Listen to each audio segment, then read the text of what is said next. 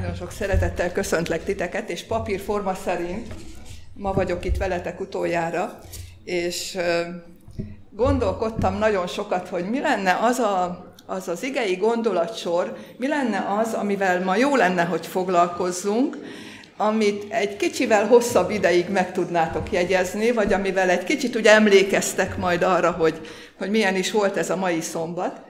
És megmondom őszintén, hogy újra meg újra ahhoz a témához jutottam, ami az én kedvenc témám, úgyhogy egyszerűen nem tudok tőle szabadulni, és hát majd a végén megtudjátok, hogy mi ez.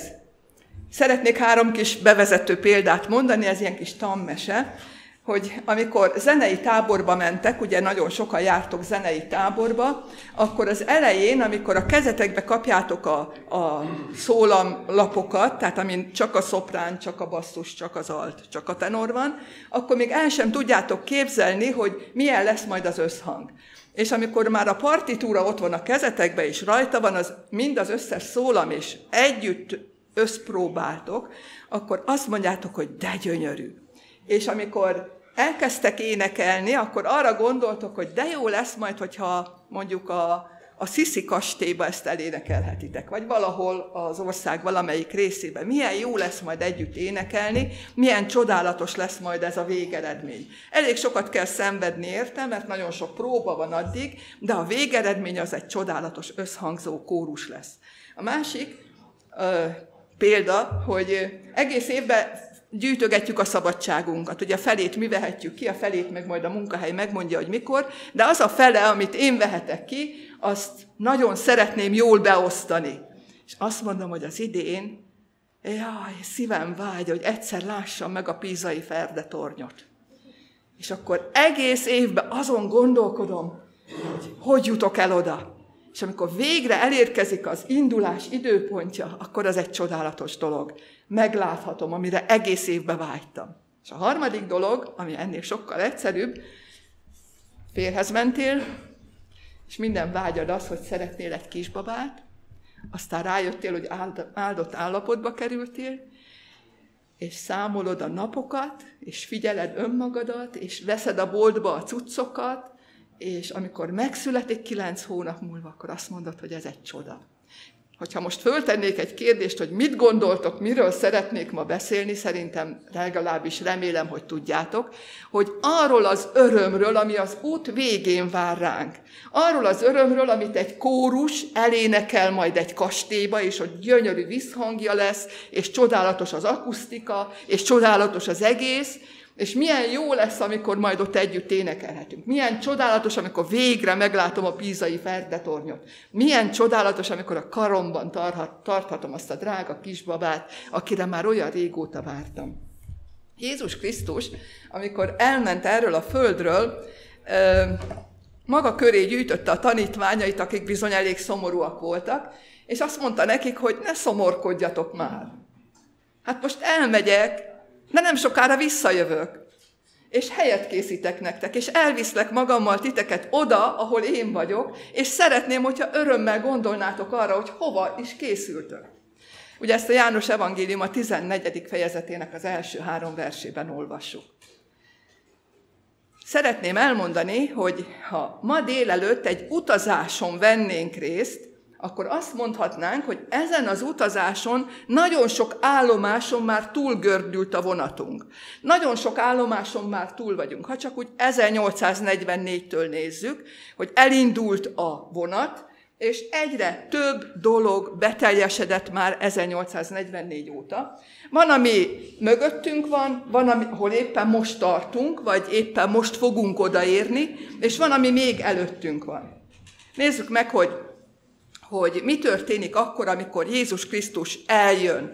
Ugye itt most csak ilyen nem sorrendben mondanám, hanem csak az eseményeket így gyorsan elmondom, nem akarok egyek, egyikkel sem komolyabban foglalkozni, inkább majd a végével. Ugye, amikor Jézus eljön, akkor lesz a részleges feltámadás, aztán lesz majd a félórás csend, feltámadnak az igazak, meghalnak a gonoszok, sátán megkötözése lesz, aztán a mennybe menetel, ezer éven át ott leszünk a mennybe, ez alatt a föld megtisztul, a mennyben ott lesznek az igazak, a gonoszok itt alszanak a föld porában, és ez alatt a föld kietlen és puszta. Ugye ezek ilyen kis állomások, és azért mondtam el csak ennyire, hogy nem akarok most ezekkel foglalkozni, hanem a végállomással. A végállomással, ahova készülünk. Szerintetek hol lesz a végállomás? Valaki azt mondta, hogy a mennybe. Ez az. Köszönöm, nagyon jó a válasz. A végállomás ezen a földön lesz. Ezért ez nagyon érdekes, nem? Nem a mennyben lesz a végállomás, hanem ezen a földön. Ugyanis arról ö, tanulunk és arról tudunk, hogy Jézus elviszi az ő gyermekeit a mennybe. Ezer éven át ott leszünk Jézus Krisztussal. Ez alatt a föld kietlen és puszta, de az ezer év végén azt olvassuk, hogy az olajfák hegye középen ketté hasad, és egy hatalmas siksággá válik, és az új Jeruzsálem leszáll az olajfák hegyén elkészített, megtisztított területre, ahogy leszáll az új Jeruzsálem ez alatt, ezáltal vége lesz ennek az ezer éves periódusnak, ekkor föltámadnak a gonoszok, szinte egy szempillantás alatt, Jézus megkoronáztatik, kihirdettetik a gonoszok felett az ítélet, mindenki megkapja a maga ítéletét, a gonoszok megsemmisülnek, a föld bolygó teljesen megtisztul, el tudom képzelni, hogy milyen csodálatos lesz, miután teljes mértékben újjá teremtődik ez a föld, édeni állapotokat alakít ki Isten ezen a földön, és ez a, ekkor elkezdődik az örökké valóság. Igaziból ez az a végállomás, ahova mindannyian vágyunk. Hogyha csak ilyen vázlatpontszerűen végig száguldottunk ezeken az állomásokon, akkor nézzük, nézzünk egy kicsit magunkba, hogy mennyire igaz ez a mondat, amit Ellen White így ír, hogy a keskeny úton járók, azaz mi, az út végén váró örömről és boldogságról beszélgetnek. Arckifejezésük sokszor szent örömtől sugárzik. Első kötet bizonyságtételek 127. oldal. Megmondom nektek, hogy itt van nekem egy ilyen, tudjátok mi az a népdal küszöb? Az a népdal küszöb, amikor valamiről van szó, és aztán hirtelen egy egészen mással folytatódik. Ezerivel terem a fán a megy, feleségem van nekem csak egy. A kettő között nincs kapcsolat. Megy és a feleség között túl sok kapcsolat nincs. Valahogy így érzem, hogy Jézus, Isten országába vágyunk, ez az egyik szint, de alig beszélünk róla, és ez a másik szint. Azt írja Ellen White, hogy akik Jézushoz kívánkoznak, meg vele akarják az örökké valóságot eltölteni, azok az útjuk végén váró örömről beszélgetnek, és örömről és boldogságról beszélgetnek, és az arc kifejezésük sokszor szent örömtől sugárzik. Nekem ez hiányzik. Hiányzik az, hogy szent örömtől sugározzon az arcunk, mert hogy egy olyan helyre megyünk, egy olyan csodálatos jövő vár ránk, amit úgy ír Pálapostól, hogy amit szem nem látott, fül nem hallott, amit az ember még csak el sem tud képzelni. Valahogy, mintha elfelejtkeznénk a végállomásról. Mint hogyha csak kórus próbák lennének, és nem lenne nagy előadás. Mintha csak kismamák lennénk, és nem lenne szülés valahogy, mintha megfeledkeznénk arról, hogy az egésznek az a lényege, hogy ezt előadjuk, mint egy kórusművet, vagy megszülessen a gyermek. Valahogy beszélünk a jelekről, beszélünk az eseményekről, éljük az életünket, igen, mi adventisták vagyunk, igen, mi szombatot ünneplünk, igen, mi megtartjuk a törvényt, de arról az örömről, ami a végén vár ránk, olyan keveset beszélünk. Olyan keveset gondolunk arra, hogy hova is készülünk. Annyira lekötnek minket a földi dolgok. Annyira hajt a megélhetési harc. Annyira kínlódunk az időtlenséggel. Olyan sokszor hallom azt, hogy értsd meg, nincs idő. Értsd meg, hogy be vagyok táblázva, nincs egy perc időm sem. És közben folyamatosan lótunk, futunk, ügyeket intézünk, gyűjtünk, és érdekes módon nagyon keveset beszélünk a családban, nagyon keveset beszélünk a gyülekezetben, és nagyon keveset beszélünk saját magunkkal is arról a végállomásról, ahova készülünk. Olyan keveset beszélünk arról az előttünk álló örömről, ahova vágyunk.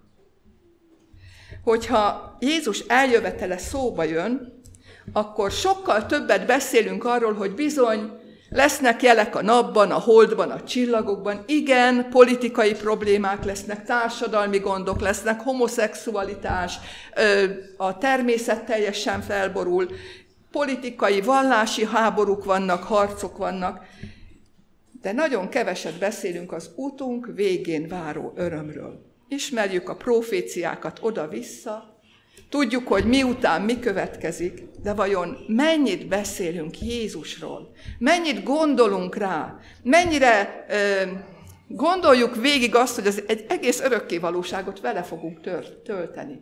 Mennyire vágyakozunk Jézussal együtt lenni már a mai napokban is, ahhoz, hogy majd az örökké valóságot együtt tudjuk vele tölteni. Mennyire tesz ez minket örömtelivé, mennyire tesz vágyakozóvá, hogy Isten, Jézus Krisztussal együtt tölthetjük az időt. Egy kicsit szeretném, hogyha felcsigázhatnám a gondolataitokat, tudom, hogy tudjátok, semmi újat nem fogok mondani, de olyan jó lenne újra átismételni, mint ahogy a, a kórus próba előtt át kell ismételni a szólamokat. Olyan jó lenne egy kicsit átismételni azt, hogy hogy tényleg mi az a hely, ahova készülünk. 6000 évvel ezelőtt mi történt? Volt egy bolygó, amire Isten megteremtette az életet, és ezen a földön létrejött egy csodálatos édeni állapot. Isten belehelyezte Ádámot és Évát, és azt mondta, hogy műveljétek és őrizzétek. És Isten azt akarta, esze ágában nem volt, hogy a bűn bejöjjön. Isten azt szerette volna, hogyha ez a föld egy csodálatos hely lett volna. Hát nem az lett. De amikor Jézus Krisztus lehozza az olajfák hegyére az új Jeruzsálemet, akkor azt szeretné, hogy az az eredeti terve, amit Édenben meg akart valósítani, ez megvalósuljon. Azt írja Pálapostól a Korintus begyekhez írt első levél második fejezetének a kilencedik versében, hogy egy olyan otthont készít nekünk Jézus, amilyet szem nem látott, fül nem hallott, amit az emberi értelem még csak meg se tud gondolni, egy olyan csodát készít nekünk. Az első dolog az újjá teremtett földdel kapcsolatban, hogy ez a föld egy valóságos hely lesz. Valóságos emberek részére, nem ilyen szellemek, akik majd itt-ott száldosnak, ahogy némelyik vallásban ezt így elképzelik, értelmes, gondolkodó, szemeikkel látó, füleikkel halló emberek, akik képesek arra, hogy újabb és újabb tapasztalatokat gyűjtsenek. Aztán azt olvassuk, hogy ez a Föld lesz, nem egy másik bolygó. Bár amilyen bűnös ez a Föld, azt hiszem, hogy nem bánnánk, hogyha egy másik bolygóra mehetnénk, de azt írja a Biblia, hogy ez a Föld lesz az. Péter apostol második levelének a harmadik fejezetében, a tizedik versétől így olvasom. 2 Péter 3.10-től. Az Úr napja úgy jön majd el, mint a tolvaj, amikor az egek ropogva elmúlnak, az elemek égve felbomlanak, és a föld és a rajta levő dolgok is megégnek. Magyarul megtisztul a föld felszíne, megtisztul a föld. És azt mondja a 11. vers, hogy mivel, hogy azért mindezek megtörténnek, mindezek felbomlanak, milyennek kell lennetek nektek? Szent életben és kegyességben élőknek, akik várjátok és sóvárogjátok az Isten napjának eljövetelét, amikor az egek tűzbe borulva felbomlanak, és az elemek égve megolvadnak. És itt azért hadd olvassam el még a jelenések könyve 21. fejezetének az első versét. Jelenések 21.1-ben azt olvassuk, hogy és láttam új eget és új földet, mert az első ég és az első föld elmúlt, és tenger sem volt többé. Tehát itt ezeken az igéken egyértelmű, hogy ez a föld lesz az, amit Isten meg fog tisztítani. Mi van az új Jeruzsálemmel? Ugye azt mondtuk, hogy leszáll az új Jeruzsálem a helyére, vagy az elkészített helyre, az olajfák hegyére. Az új Jeruzsálem lesz ennek a földnek a fővárosa. Most ugye Budapest Magyarország fővárosa, a földünknek nincs különösebben fő, fővárosa, de amikor leszáll az új Jeruzsálem, akkor ennek a bolygónak a fővárosa lesz az új Jeruzsálem. Igaz ez? Részben. Nem csak a Földnek a, a fővárosa lesz, hanem a világegyetemnek. Gondoljátok meg, hogy a világegyetem el nem bukott lakói ide fognak járni, Istennel találkozni, és velünk találkozni. Mert olyan tapasztalatokon mentünk keresztül, amilyeneken ők soha. Jézus Krisztus ezen a földön, ezen a bolygón halt megértünk. Egyetlen más bolygón sem. És ez a föld lesz a világegyetem központja. Honnan tudjuk? Azt mondja a jelenések könyve, hogy Isten sátora az emberekkel lesz.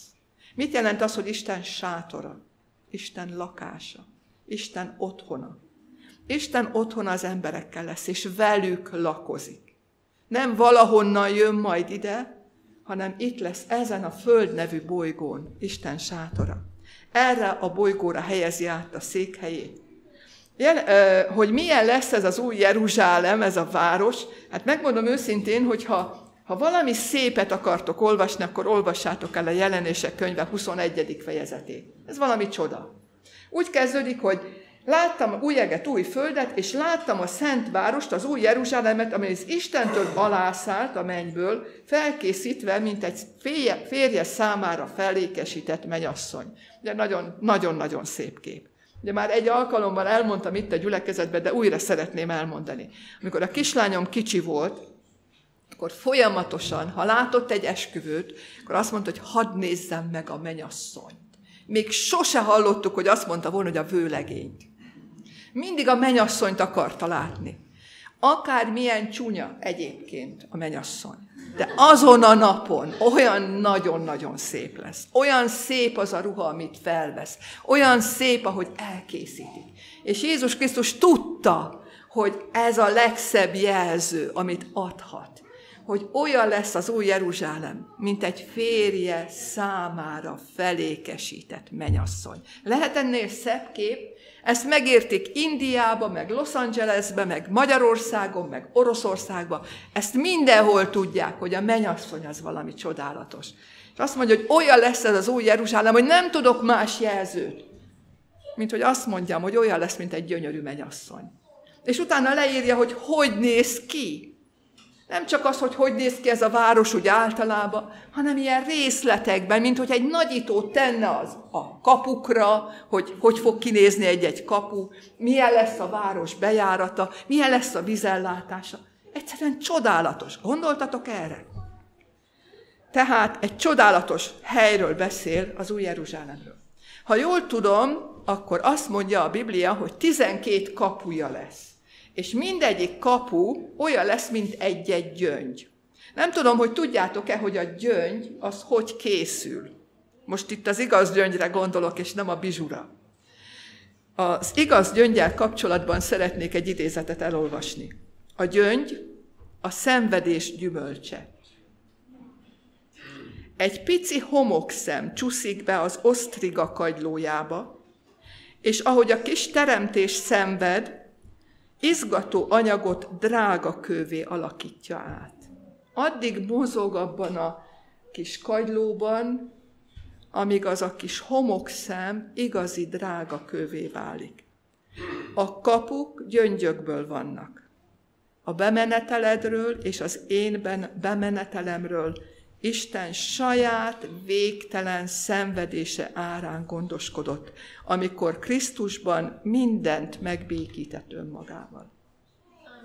Az, hogy az a kapu gyöngyből van, az arra utal, hogy Jézus érted is szenvedett.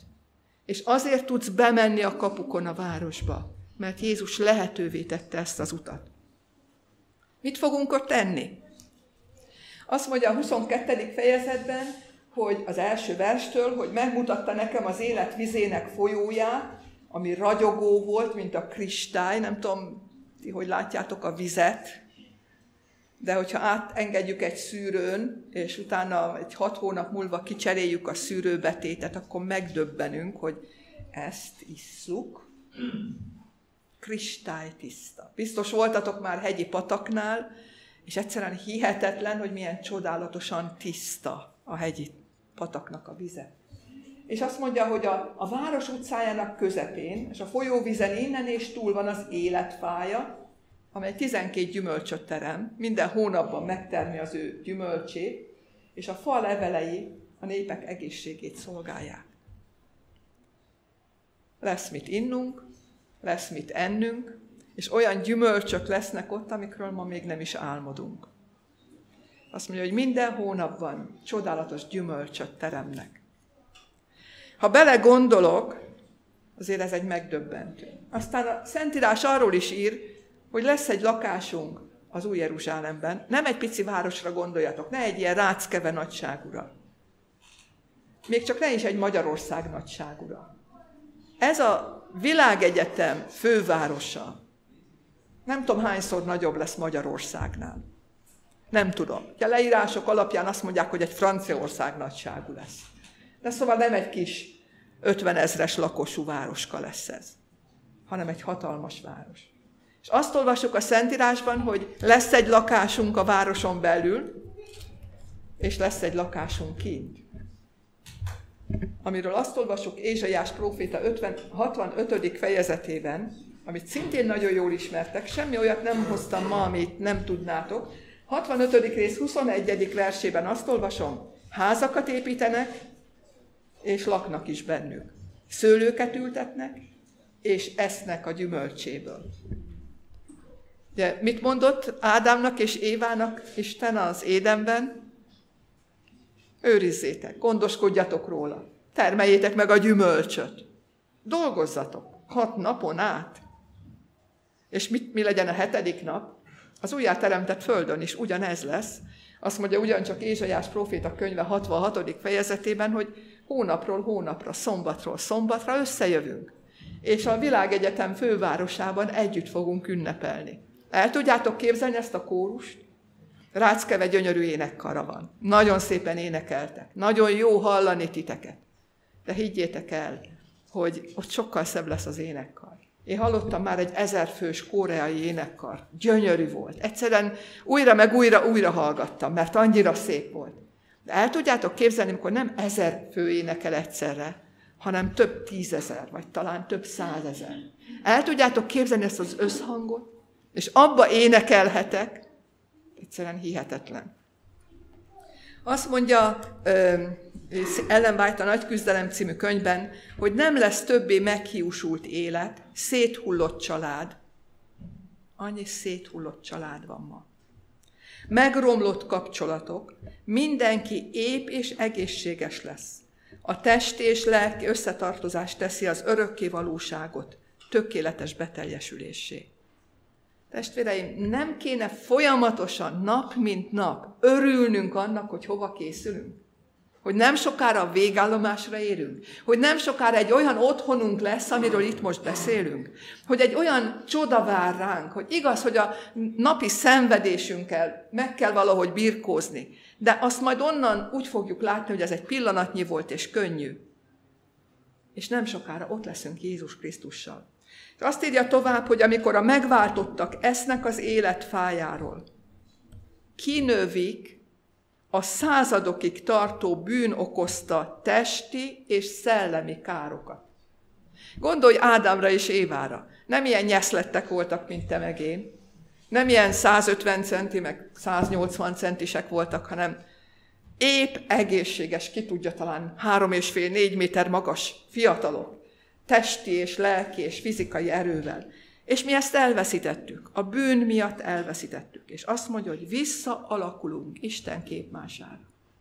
El tudjuk ezt képzelni? Most még talán úgy nyomókba itt-ott előfordul Isten képmása bennünk. És akkor pedig visszaalakulunk Isten képmására. Korlátlan lehetőségeink és korlátlan képességeink lesznek. És tovább olvasnám ezt az idézetet, mert ezt nem lehet überelni. Ez annyira csodálatos, ahogy leírja Ellen White. Minden tehetség fejlődik. Azt hiszem, hogy ott nyugodtan mondhatjuk, hogy mindannyian Nobel-díjasak leszünk. Mert nem lesz olyan területe az életnek, amihez ne értenénk. Most képzeljétek el, a férjem gyönyörűen tud matekozni. Hihetetlen, hogy 40 éve fejezte be az egyetemet, és most korrepetál alsó tagozatosokat, fölsősöket és gimnazistákat. És megy neki a matek, szinte kirázza az ujjából, és annyira jól megy neki. De csak ez az egy terület, Nem tudom, hogy földrajzból lehet megbukna. Sőt, lehet, hogy társadalomtudományból is megbukna, de a matek az nagyon jó. Most képzeljük el magunkat, hogy nem csak egy területen leszünk szuperek, hanem minden területen. Azt olvasom itt, hogy a minden tehetség fejlődik, és minden képesség gyarapodik. Nem kéne már most örülnünk annak, hogy milyen csodálatos helyre készülünk? Azt mondja, hogy a tanulás nem fogja elménket fárasztani és erőnket kimeríteni. De sokszor láttam a könyve felé, fölé eső és kimerült, kifáradt fiatalokat. Nem lesz ilyen. Nem fáradunk ki attól, hogy újabb meg újabb ismereteket szerzünk. Azt mondja, hogy a legnagyobb vállalkozások is véghez vihetők. A legmagasztosabb törekvések is megvalósíthatók. Nem csodálatos? A legmagasabb célok is elérhetők. Mindig új magaslatok hivogatnak, új csodák gyönyörködtetnek, új igazságokat érthetünk meg, és új dolgok serkentik lelki és testi képességünket. Nagyon sokszor hallottam azt, hogy de mit fogok csinálni az örökké valóságban. Hát már csak amit most elmondtam is rengeteg, nem? Folyamatosan képezhetjük magunkat. Folyamatosan növekszik a tudásunk. Folyamatosan növekszik az ismeretünk. Ott lehetünk Jézus Krisztussal. Együtt lehetünk a barátainkkal. Együtt énekelhetünk az énekkarban, vagy játszhatunk a zenekarban. És ami a legjobb, ami a koronája az egésznek, hogy ott lehetünk Jézus mellett, aki megfogja a kezünket, és együtt járhatunk vele, és bármit megkérdezhetünk tőle. Milyen csodálatos lesz, hogy a jellemünk egyre jobban fejlődik, egyre tökéletesebb lesz. Milyen csodálatos lesz, amikor hétről hétre találkozhatunk a mi szeretteinkkel, és milyen csodálatos lesz, hogy együtt lehetünk velük.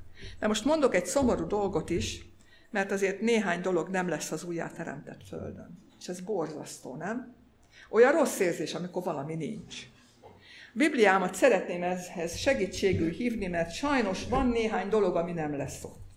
Jelenések könyve 21. fejezete, és itt a negyedik vers. Azt mondja, hogy nem lesz ott könny. Nem borzasztó? Nem tudunk egy jót sírni. Rettenet, nem? Aztán nem lesz halál. Felei testvérnő. Nem lesz halál, képzeld el. És azt mondja, hogy nem lesz ott gyász ez nem borzasztó? Nem lesz jaj kiáltás, meg fájdalom, pedig jaj, de jó volt minden nap érezni valahol valami fájdalom. Azért nem lesz, mert az elsők elmúltak. Nem csodálatos lesz, hogy egy csomó rossz dolog, ami annyira rossz volt ezen a földön, ott nem lesz. És milyen jó lesz, amikor nem lesznek ott gonoszok. Nyolcadik vers ugyanitt azt mondja, hogy a gyáváknak és hitetleneknek, az utálatosoknak és gyilkosoknak, a paráznáknak és a varázslóknak, a bálványimádóknak és minden hazugnak osztály része a tűzzel és kénkővel égő tóban lesz, ami a második halál. Nem lesznek ott hazugok, nem lesznek lopók, nem fognak kirabolni, mire hazamész. Ez sem lesz a mennyben. És a 22. fejezetnek a 15. versét még folytatja, még ezt übereli, úgy látom, de kint maradnak az ebek és a varázslók, a paráznák, a gyilkosok, a bálványimádók, és mindaz, aki szereti és cselekszi a hazugságot. Az átoknak még a nyoma is megszűnik. Nem lenne minden okunk örülni, hogy egy ilyen országba készülünk, egy ilyen újjáteremtett földre készülünk, ahol mindezek hiánycikkek lesznek? Hogy bírjuk ki, hogy nem lesznek hazug emberek a környezetünkben? Hogy bírjuk ki azt, hogy nem vernek át minket? Hogy bírjuk majd ki azt, hogy mindenki egyenesen a szemedbe néz, és azt mondja, amit gondol? Hogy fogjuk kibírni azt, hogy minden jó lesz? Annyira megszoktuk a rosszat.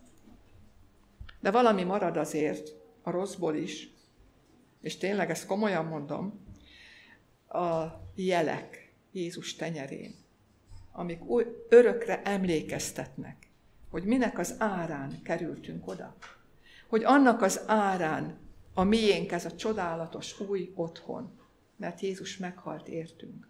Jézus a keresztre ment értünk. Nem tart már sokáig az utazás. Hamarosan megérkezünk, hamarosan a végállomásra érkezünk, és hamarosan szemlélői lehetünk ennek a csodának. Nem tudom, gondolkodtatok-e azon, hogy a mi édesapáink, ami elődeink. Hányszor beszélgettek erről? Mennyit gondolkodtak erről? De ha ők nem is, a proféták, a pátriárkák nem erről álmodtak, hogy milyen jó lesz, amikor Jézus majd újra visszajön. Azt mondja Pál apostol a Korintus beliekhez írt levélben, hogy amikor visszatekintünk az utunkra, akkor úgy fogjuk látni, hogy ez egy pillanatnyi könnyű szenvedés volt. Mert az, ami ott lesz, az egy örök dicsőség lesz, ami számunkra. Máté 5.12-ben azt olvassuk, hogy a ti jutalmatok bőséges lesz. Nem tudom, tudjátok mi ez, hogy bőséges? Szerintem mindenből jut egy kicsi. Ki az, aki bőségesen tudott az idén epre tenni, vagy sárga barackot enni? És ott bőséges lesz. Mindenből lehet valamennyit csipegetni, de ott azt mondja, hogy minden bőségben lesz. Zsidókhoz írt levélben van egy nagyon érdekes szakasz, az én kedvenc igém, az én kedvenc szakaszom, amikor Mózesről olvasunk benne. Mózesről azt olvassuk, hogy a fáraó fia, fiaként nevelkedett. És azt akarták, hogy Egyiptom uralkodója legyen. És a vége az lett, hogy inkább választotta az Isten népével való együttnyomorgást, mint a bűnnek ideig óráig való gyönyörűségét. Mert Egyiptom kincsénél nagyobb gazdagságnak tekintette azt, amit Isten ígért neki, mert a megjutalmazásra tekintett. Mennyiszer gondolunk a megjutalmazásra? Mennyire gondolunk arra a jutalomra, ami ránk vár? És végül a jelenések könyve harmadik rész, 20. versét még elolvasnám. Jelenések 3.20-ban azt olvassuk, amit mindannyian tudunk megint csak, hogy Jézus Krisztus ott áll a szívünk ajtaja előtt, és kopogtat, és vár. És azt mondja, hogy ha valaki meghallja a hangomat, megnyitja az ajtót, bemegyek ahhoz, és vele vacsorázom, és ő én velem. És ebben az, egy, ebben az egy szövegben a legfontosabb szó, tudjátok mi? Az, hogy vacsorázom. Mert abban az időben, amikor Jézus Krisztus ezt leíratta Jánossal, az, hogy valakivel vacsorázik, az azt jelenti, hogy ott is marad. Ott is alszik. Ott marad az ő életében. És ha megnyitjuk a mi szívünk ajtaját, akkor Jézus beköltözik oda, és ott is marad. Nagyon érdekes, hogy nagyon sok ember, illetve egy bölcsember, inkább így mondom, egy bölcsember sokkal nagyobb figyelmet szentel annak, hogy, hogy megalkosson egy márványszobrot, mint egy hóembert. Nem? Hóember elolvad. De egy márványszoborba sokkal több odafigyelés kell, mire megalkotod. Milyen jó lenne, hogyha mi, akik márvány szobrot építünk, sokkal nagyobb figyelmet fordítanánk arra, ami vár ránk, mint arra sok mindennapi csetrez dologra, amik elmúlnak, mint a hóember. Aki már ma gondol arra, hogy milyen lesz az újjáteremtett föld, és beszél az ő jövendőbeli otthonáról, arra nyugodtan mondhatjuk, hogy hiteles keresztény, mert nem csak egy vallása van, hanem hittel gondol arra, hova vágyik. Szeretnék befejezésül néhány idézetet olvasni, és ezek annyira nagyon szépek, és úgy gondoltam, hogy ezt el szeretném ma olvasni. Isten azzal, hogy bemutatja, mit készített az őt szeretőknek, meg akarja szabadítani az embereket evilági kötelékeiktől, hogy segítsen nekik felismerni az eljövendő élet értékét, és bepillantást nyújtani azokba a csodálatos dolgokba, amelyeket szerető atya készített. Itt egy pillanatra szeretnék megállni ennél a mondatnál, hogy a legtöbb szülő, hadd mondjam azt a normális szülők, akik nagyon szeretik az ő gyermekeiket, mindent megtennének azért, hogy a gyermekeik jól éljenek, boldoguljanak, hogy az ő útjuk amennyire lehet sima legyen. Bármit megtesznek anyagilag, fizikailag, lelkileg, ha kell, éjfél után kettőig beszélgetnek velük, mert az a vágyuk, hogy a gyermekeiknek jó legyen. Mennyivel inkább a mi mennyei atyánk, aki annyira szeret minket, hogy összesen lehet hasonlítani a földi szüleink szeretetével, azt a szeretetet, ahogy a mi atyánk szeret minket, hogy ahogy ő gondoskodik rólunk és szeretném befejezésül elolvasni a nagy küzdelem utolsó bekezdését. Itt így hangzik az ige, vagy a, a szakasz. A nagy küzdelem véget ért. Nincs többé bűn, és nincsenek bűnösök. Az egész világegyetem megtisztult. A végtelen nagy teremtettséget tökéletes összhang és boldogság tölti be. Tőle, aki mindent teremtett, árad az élet, a fény és az öröm a határtalan téren át. Élők és élettelenek, a legparányibb atomtól a legnagyobb csillagig, tökéletes szépségükkel és felhőtlen boldogságukkal hirdetik, hogy ez az, hogy Isten a szeretet. Én azt hiszem, hogy a legfontosabb, amit ma célul kellene kitűznünk, hogy mi a célunk. És többet beszélni erről. Többet gondolni a végállomásra. Nagyon lekötnek a mindennapok. Nagyon leköt az, ami ide húz a földre.